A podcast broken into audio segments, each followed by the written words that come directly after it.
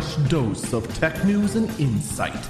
This is the Early Bird Briefing. It is Saturday, June 12th, 2021. This is the Early Bird Briefing. I'm Eagle Falcon.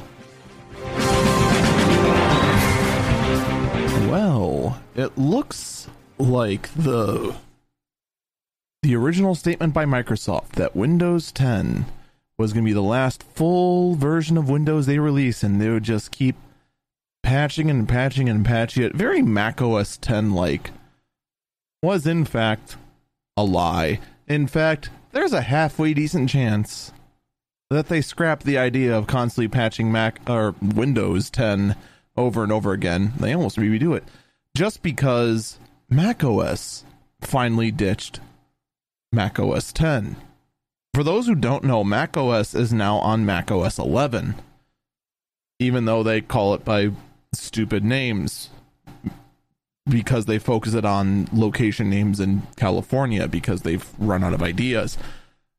Honestly, that whole thing is just obnoxious how they keep doing that, but I digress. In fact, the next bit of interestingness out of of this is that well, we're getting a new version. Now, what I absolutely love is this article from Beta News and their absolute uselessness when trying to decipher what is going to be going on. We've been hearing a lot of rumors about various oddball features being added, and it turns out, well, we did just get a weather bar patched into Windows 10 for reasons that scientists cannot explain, which I also just promptly deleted because it was inaccurate. But I digress. The article headline from betanews.com is Microsoft accidentally leaks the name of its next operating system and it isn't Windows 11. The article is a grand total of, I'm not even kidding, three sentences.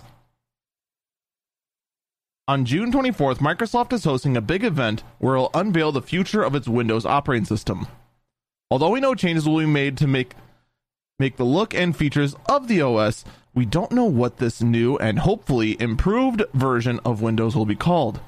There have been a number of suggestions, including Windows 365, Windows OS, or simply Windows, but so far, m- the most clues, most of the clues have been pointing to it being Windows 11. Never before has an article been so absolutely freaking useless. Holy cow. Unfortunately, there's been plenty of other more useful journalists out there, but wow. Never before has the amount of incompetence given to us by an outlet sunk lower than The Verge. That's going to do it for me. Stay safe and stay healthy.